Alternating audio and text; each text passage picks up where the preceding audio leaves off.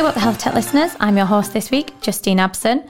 This is the podcast where we tackle some of the trending topics, ideas, and best practice in health and social care.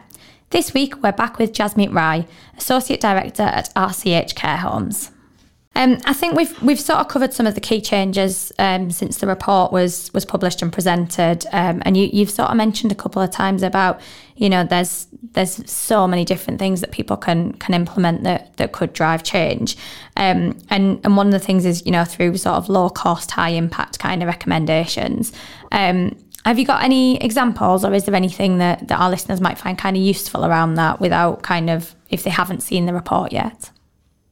Yeah, hundred um, percent. There's quite a few. So, uh, if I take public image for example, we one of the things that we know that we struggle with is the fact that the there's a there's not a parity in how healthcare and social care is viewed.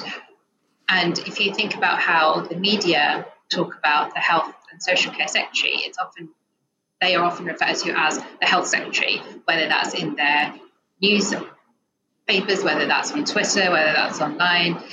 It's easy to say the health secretary, but if the media don't even say something as basic as the full title, which represents a full two sectors, bear in mind that social care is actually a bigger sector than healthcare. So we employ more people, we support more people, and we should have equal parity.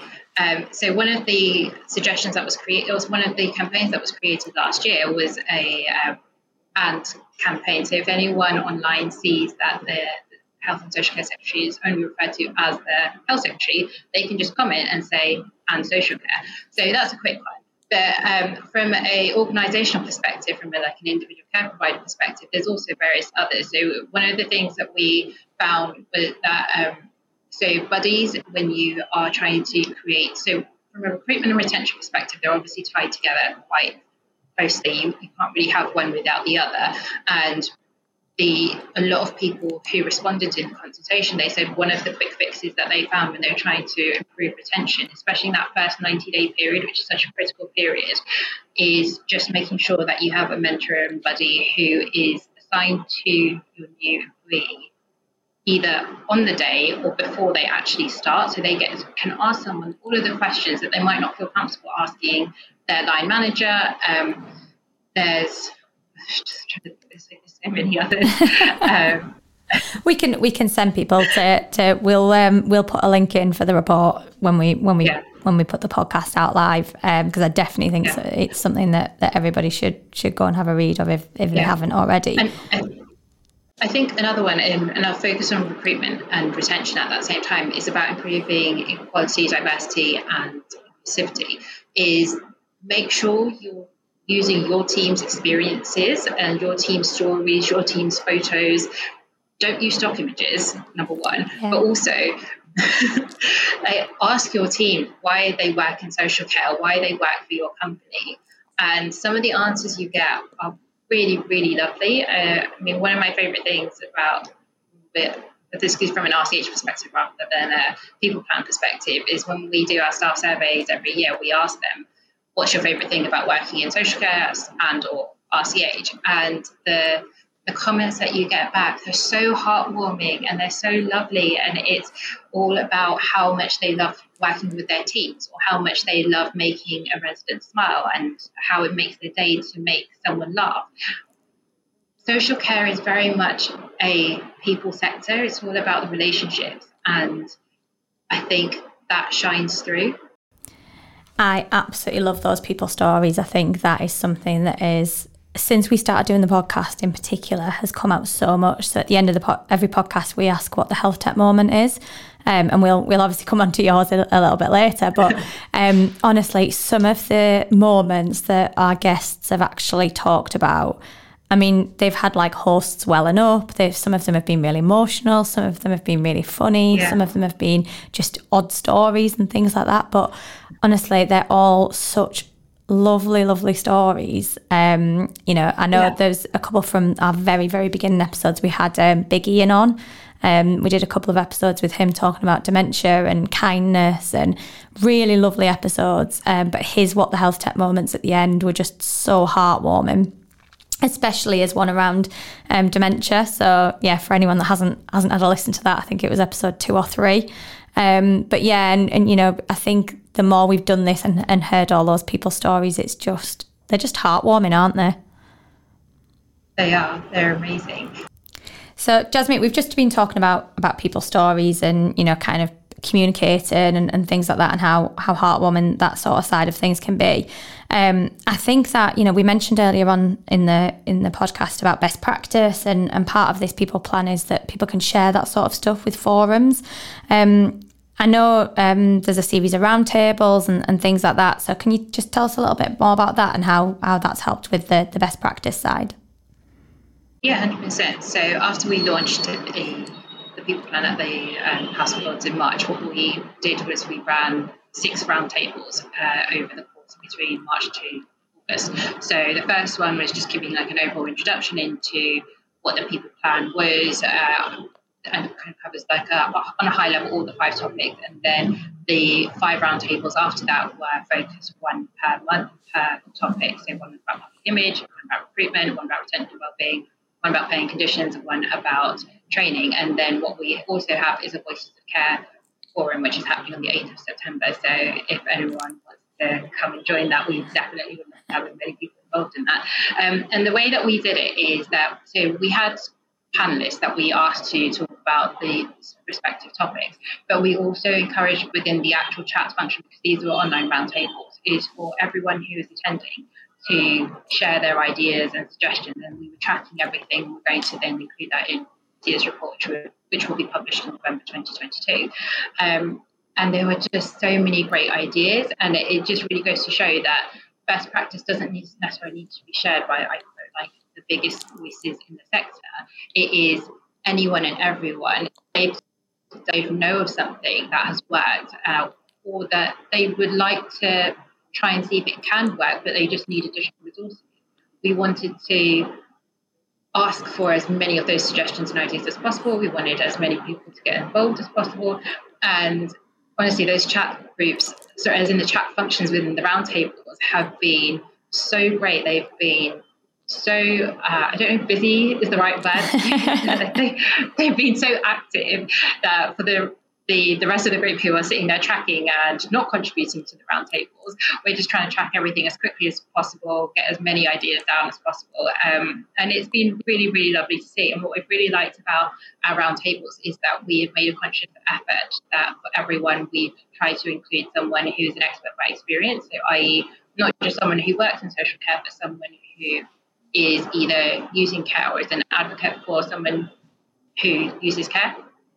Um, because if we don't include those voices and those experiences, then we are going to miss out a lot. And there, there was such great points that were raised by people who were talking about how they're advocating for their daughter who is living in a care home for uh, people who've got learning disabilities, so she's younger than someone who's advocating for themselves, someone who is talking about their experiences of how they joined the sector. We it it was really lovely to see just like how everyone bounced off each other and all of the great ideas that were generated. And it was really lovely to see the conversation that was being sparked.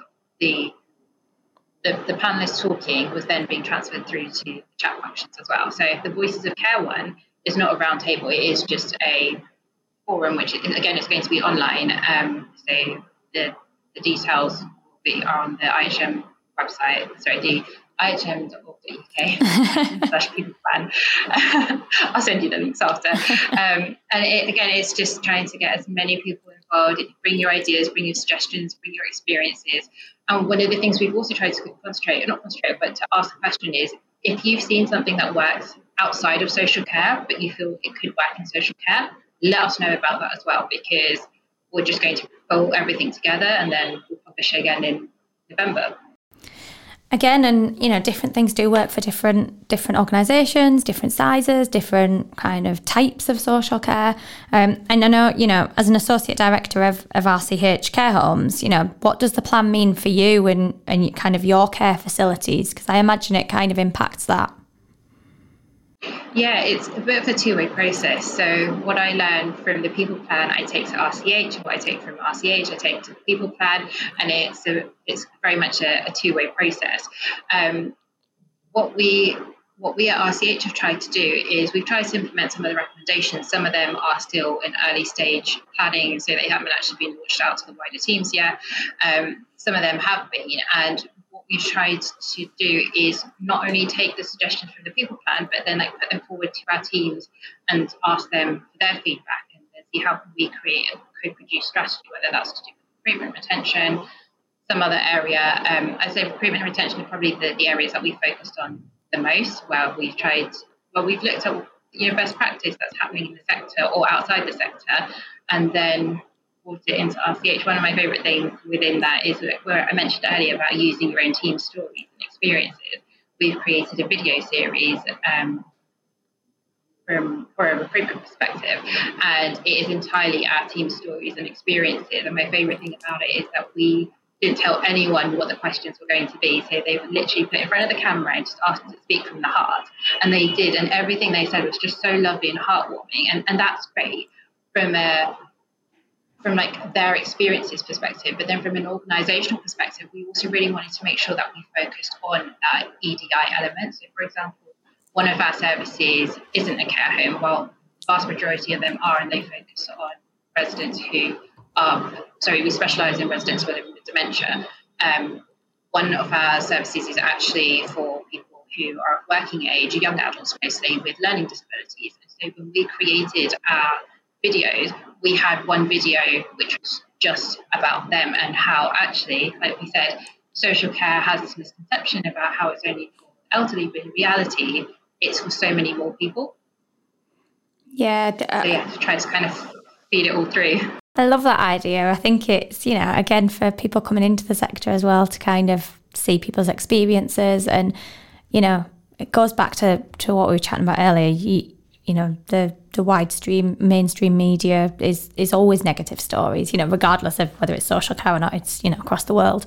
Um, but yeah, it's always the negative side. So actually for people to hear the positive side as well, um, about working yeah. within social care is, is so important.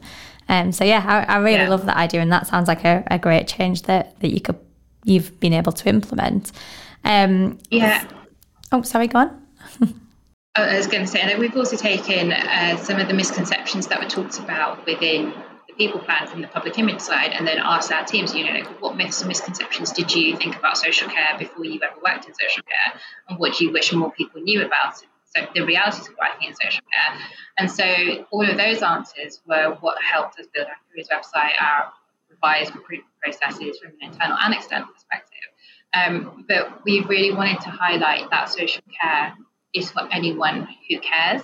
And so we, for example, we've got one video which is just talking about, well, it's, just our teams talking about how they've transferred from other sectors into social care and the transferable skills that they've brought over and why they moved from, for example, catering or hospitality or teaching to social care. Um, and then there's one as well which talks about how social care isn't just women's work. Uh, again, another misconception that the only people who work in social care are women, but in reality, both men and women do. Um, we wanted to highlight that from our team's perspective. Yeah, which is great. And, you know, I think it's gone back to the, the people plan um, so, what would be your one piece of advice for a care home looking to make um, a positive change in terms of their people plan?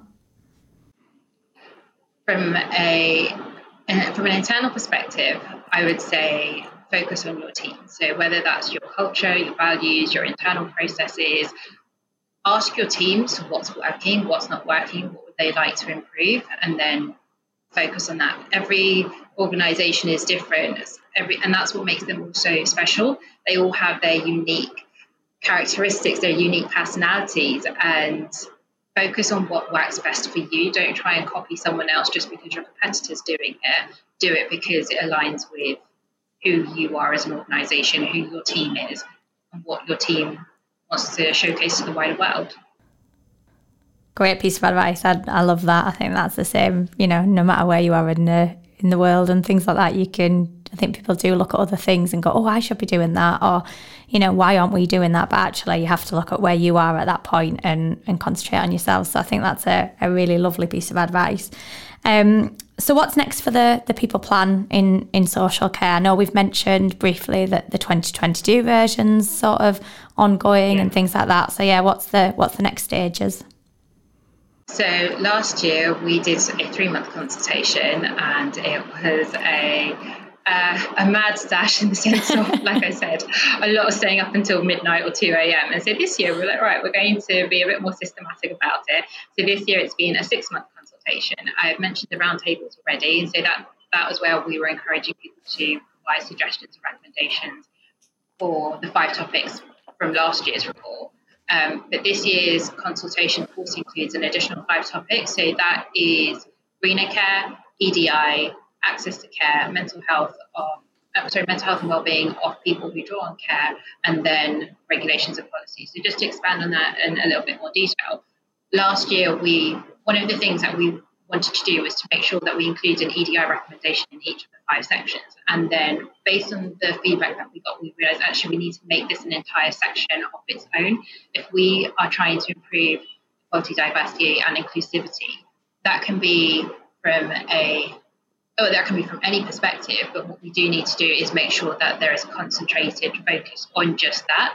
And some of the the solutions to that are, you know, they can be very simple. So, for example, one way to help reduce the gender pay gap is to not ask at interview stage or at, in the recruitment process how much you were earning prior to your uh, sorry in your previous job or in your current job.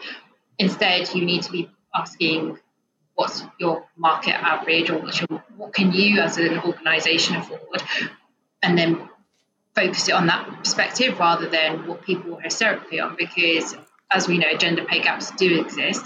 And if someone was on a lower salary than one of their male um, colleagues prior, by asking them what they're on before, you might end up then offering them something lower versus, and, and it's completely subconscious. Like people don't do it consciously, but it's, it's a quick fix, it's a cost effective fix. Just don't ask one particular question in your recruitment process. Um, sorry, I'm going off on a bit of tangent, but the, so in t- last year when we focused on retention and wellbeing, the focus was more on the people who work in social care. This year we wanted to make sure there was an element, or sorry, there was a section which was just about the mental health and well-being of people who were drawing on care themselves, and to make sure that the, the changes that are going forward include their mental health and well-being, and you know are as positive as possible. The access to care, it's about well, you know, the difficulties or the ease in which someone is able to access care. I think a lot of people they they don't start using care or drawing on care until they're at a point where they need it. And so what can be done to to make that process as smooth as possible? Um, regulations and policies. There were so many regulations uh, and updates in the last couple of years, and uh, some of the feedback that we've had is that there's been a very mixed approach between what was being put out at a national level, what was being put out at a local authority level, and see what can be done to make it a more streamlined process. And then greener care is the fact that the NHS has said that they want to be the first healthcare system in the world to get to net zero. So they're very ambitious with their, they've stated their goal, they know what their ambition is and what they're trying to achieve. They've had a net zero plan for the last 10 years social care hasn't had anything. We know that climate crisis is real. We know that it's something that's going to affect everyone, whether you are working in care, drawing on care, whoever you are, it's going to affect you. And I don't think many people realise is that actually social care and the healthcare combined make up 5% of the UK's emissions. And so one of the things that we want to do is to try and, like we said, with last year and with this year, the, the recommendations that individual organisations can take, as well as systematic change that requires, you know, government support. Let's put it all together. If no one last year we didn't have a people plan, this year we don't have a green care plan, so why not create our own? Yeah, just or if not create our own. If not create our own, why not start the, the, the, the building blocks? Because we have had conversations where people have spoken about how they want to become more environmentally friendly. They want to make their organization more green, but they just don't know where to start. And that's often the issue. If you don't know where to start, you can't take that next step forward. Hopefully, this will give them the building blocks and hopefully inspire new ideas and innovations. Yeah, I'm, I absolutely hope so. And I think, like you said, a lot of people just they just don't know where to start. So actually having something that you know we we mentioned earlier, baby steps. It's you know it's it's just making those little little bits of a start and and then go from there. Um, so where can where can people find the report if if people haven't haven't read it yet, if people haven't heard about it, if you know if, if they want to go and find that, where can they find the the 2021 report and is there any way that they can get involved in the 2022 one? 100%. So they can find everything, both 2021 and 2022, at www.ihm.org.uk forward slash people plan. Within that, we have got the 2021 reports, summary, the easy read version, and the full report. We've got the 2022 survey, both like I mentioned earlier, the, the full survey and the easy read version. We have got different um, mediums for them for them to be able to get involved in the consultation. So if you want to drop us a voice note, if you want to send us a message on social media, if you want to get involved in the snapshot surveys that we do, because it's not as well as the the wider survey, we also have snapshot surveys that we run depending on the um, sorry, we have snapshot snapshot surveys that we run at different stages over the year about the current issues that are, are being that need to be addressed. So, for example, last year we had ones which were about the impact of COVID 19 and the vaccines, um, the burnout rate in managers, and people who are leaving the sector you know, faster than they've ever left it before. And this year we've got various other snapshot surveys running, running in the final two weeks. So the consultation ends on the 15th of September. Um, you can do the survey, like I said, you can do you can use any of the other mediums, use whatever's easiest for you, really. Fantastic. Um, so um, you know, I've got no more question, formal questions to uh, to go through in terms of the people plan. But we mentioned earlier about the the what the health tech moments and and how we've we've had some amazing ones of those. Um, so you know, yeah. it's all about you know the bit of fun, weird and wonderful stories, heartwarming stories. So what's your um what's your what the health tech moment? I've got so many, it's so hard to narrow them down.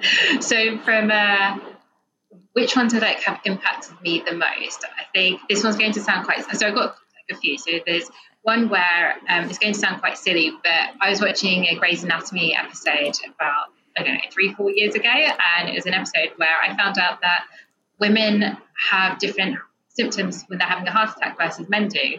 And, and at the time, I was just like, oh no, this is just nonsense. But I, I like to research random things. So I went down a research rabbit hole and found out actually, no, this is a thing where women's fatality rates in heart attacks is higher than those in men, and it's higher than of other conditions, for example, breast cancer, despite there being fewer women who have heart attacks because the symptoms are different. So the first couple of ones that they might have often end up going undiagnosed, and then by the time they end up having, you know, a second, third, fourth one, their heart has been damaged so much it ends up being fatal. Whereas men's symptoms are the ones that we're always talked about. We're talking about the shortness of breath, the stabbing pains, or shooting pains in the arm.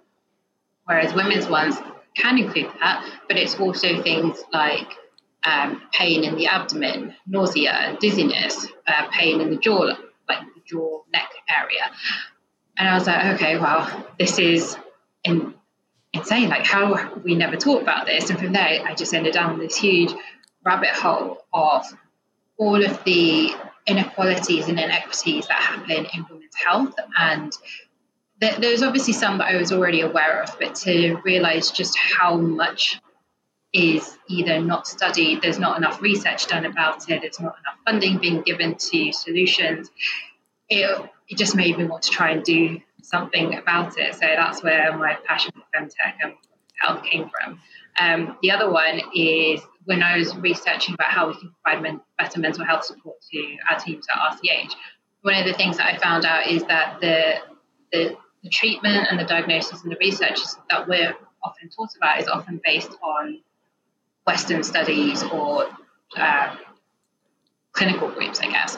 Um, and so something like depression can show up very different in communities of colour uh, versus those their Western counterparts. So, you know, we're taught that depression, one of the symptoms of depression can be things like apathy, fatigue, whereas in South Asian communities, it can often show up as digestive issues or someone saying, you know, my heart hurts, my head hurts. And it's about making sure that when we do provide support to our teams, we provide that cultural nuance support as best as possible.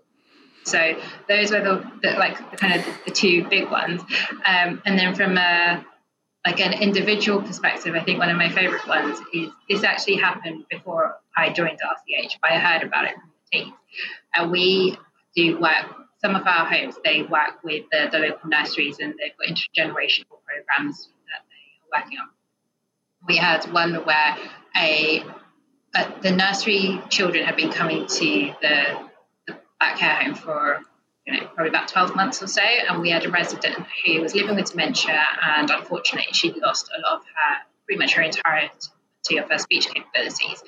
Um, and then one day she just turned around and we said, baby. And everyone just burst into tears because they were like, she hasn't said a single word in the, you know, eight, ten months that she's been with us. And now suddenly something has, I don't want to say clicked is that it's not the right word, but something connected. Mm. And after that, she she did start speaking a little bit more. Like, there were certain words that she was able to vocalize more, and it, I, I don't know how to describe it other than it was just it was a really lovely moment. And even though I didn't witness it, it's always one that stuck in my brain. I think one of the things that people forget about with care providers is that there's so many roles in a care not just a care home, but like in any care provider. And so even if you're not on the front lines, you still care. You still, whether you're working in the marketing function, the finance functions, the you know senior team, wherever it is, so, so many people move and work in social care because they care about the people that they're going to be supporting, and whether that's supporting them from a frontline perspective or not these stories all still make us smile and get us emotional. Absolutely, um, and you know, even even working for you know, I'm not in a care home or or hospital or something like that. It's you know, we work obviously with with a lot of health and social care organisations, and even just listening to our customers tell us stories and and that side of things, it's it's just amazing, um, and it goes back to that that passion side that that I think we talked about earlier in the in the podcast and and making a difference basically, which is is just amazing. Yeah. Exactly, and you know, like when I talk about the people plan and about how we want as many voices as possible, it's not just people who work in a frontline role or people who are receiving care themselves. It's anyone and everyone in the sector. There's so many stakeholders. I mean, there's so many people who've created products or services because their loved one experienced something and they wanted to either amplify that or they wanted to change that for like for a wider community. And so i think that's kind of the, the best part of social care that it's really it is really a community. Yeah definitely. Thanks again for joining us this week jasmeet and thank you to everybody for listening. Join us next thursday for another new episode of what the health tech. Don't forget to rate and subscribe wherever you get your podcasts and if you have any questions for us or our guests, please email whatthehealthtech at radarhealthcare.com.